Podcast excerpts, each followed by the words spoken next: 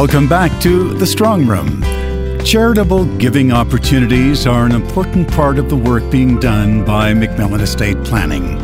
In the aftermath of the devastation caused by June's flooding disaster, Sherry MacMillan spoke with noted conservation expert Brian Keating about the massive rebuilding effort at the Calgary Zoo. Another angle to this whole thing has been also our long term supporters for programs that will continue. Shell has put in a lot of uh, money and energy into our endangered species program. And Dr. Axel Moehrenschlager, who is our head researcher, he's created this wonderful team of people that have been working on the reintroduction of black footed ferrets down in southern Saskatchewan, on swift fox in southern Alberta and southern Saskatchewan, and leopard frogs in other parts of Alberta. They've been working on whooping crane, uh, egg viability, uh, and on and on it goes. They've got a number of projects that have their tendrils throughout Western Canada.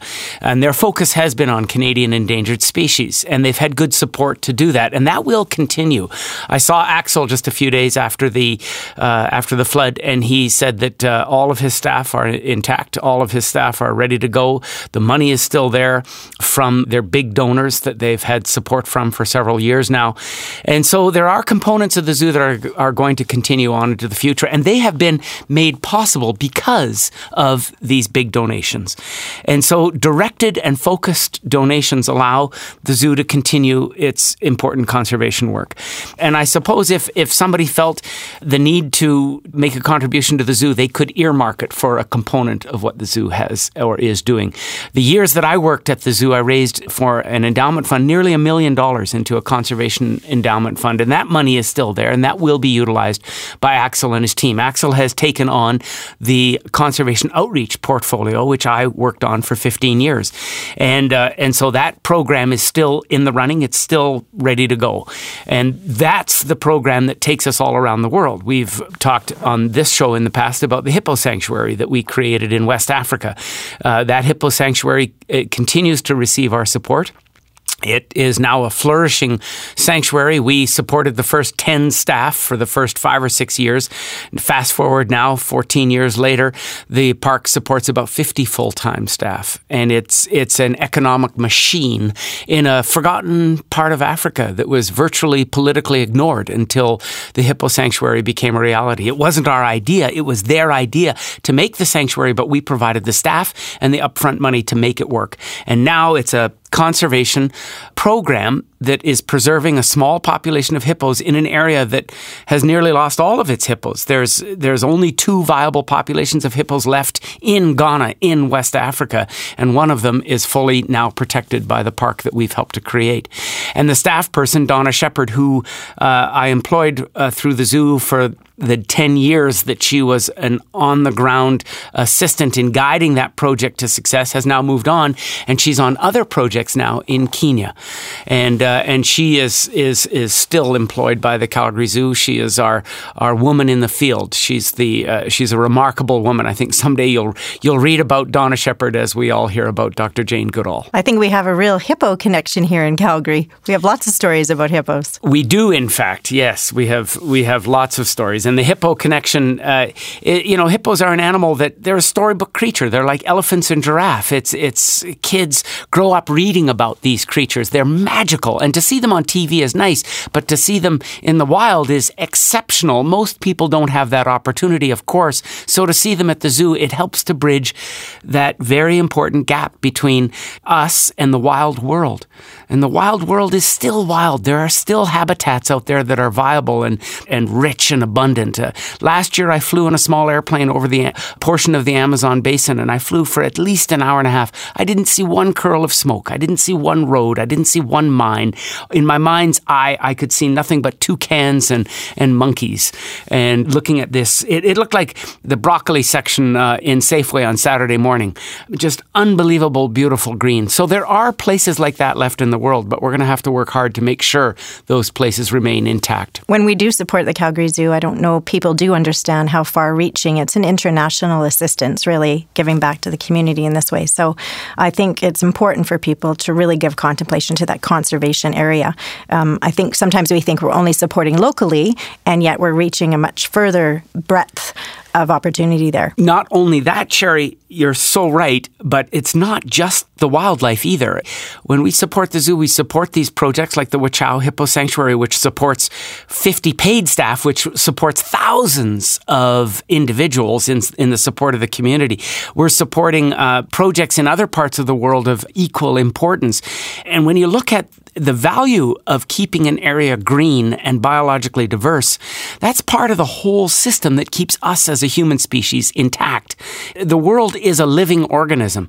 And if we, if we don't pay attention to all the components of that living organism, it's going to affect us all in a very negative way. So I know the first and most important place that we can put our money is to help people, without question. I, this this flood has.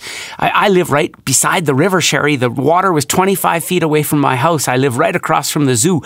On a good day, I can see the giraffe looking at me from my bedroom. So I'm right in the thick of things down there, and and I, my neighbors, many of them in my community, also were seriously affected by the flood floodwater. So we have to reach out to them first. But please leave a little bit of space in our hearts to remember the other creatures that we share this planet with, and and a very important component of that is the education that the Calgary Zoo continually filters out into the world, into children, into adults, into community members uh, through of wildlife appreciation and, and the importance of intact ecosystems. I know personally, Brian, I was very delighted and, and surprised when I participated in some of the volunteer work at the zoo and how the impact did reach in an international level. People become educated due to the giving that we produce here in Calgary. So we give to the zoo, the zoo then has projects abroad and those people are employed, then they can go to school. So it is much larger in scale from a, a human point of view beyond just the animals. Although we start with that, it reaches. And so I think it is a really important work that we need to give that space to. Indeed. Yeah, it's community conservation. If we don't help the people, uh, how can we help the wildlife? That those people are usually the ones that are they're the ones that are usually responsible for preserving animals in their immediate area. So, what do you think uh, as an individual that we could do?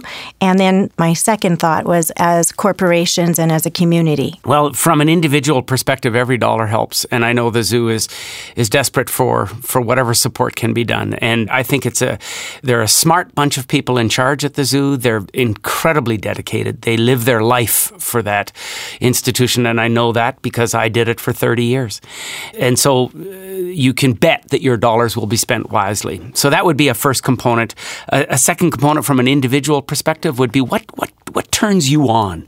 Is it community conservation? Is it research? Is it endangered species? Is it education? And then feel free to make that dedicated donation so that you know that your dollars are spent in your area of interest that really turns your crank. And then I suppose from a, that that third perspective is the corporate perspective, and they the corporate uh, world of Calgary has been they've built the zoo along with our government assistance programs. They've built the zoo, and, and the zoo is, is, in my opinion, one of the most important educational features in Calgary. And without the corporate support, the zoo would simply be a community park with some nice animals. But now it's an it's an international uh, organization that, as I mentioned before, has tendrils all around the world, and it's it's there to ensure that we try to keep a, a world as green as possible for as long as possible into the future. I'm absolutely confident that if we even have 10% of your passion about the zoo, and I know we do in the heart of Calgary, all of us care about the zoo. If we give back and we participate in this recovery, we will bring it back. Indeed, I think so too. It's going to work. And I hear activity going on. I see activity going on at the zoo every day. So if, if people wanted to, to make an impact, an immediate impact would be to, to write a check. Just contact the zoo. And, and actually, they do have a system in place online, so it can be done online. From a corporate point of view, again, contact the zoo and just do what you can do you know, obviously, it's it's going to be a multi-year project. Have a little patience, but uh, I think that uh, there's certainly light at the end of the tunnel. Thank you so much, Brian, for sharing with us how we can protect the zoo and the legacy we have there. Our thanks to Sherry MacMillan, Brian Keating, and Melanie Grant for their contributions on the program today. This is The Strong Room. I'm Herb Ham.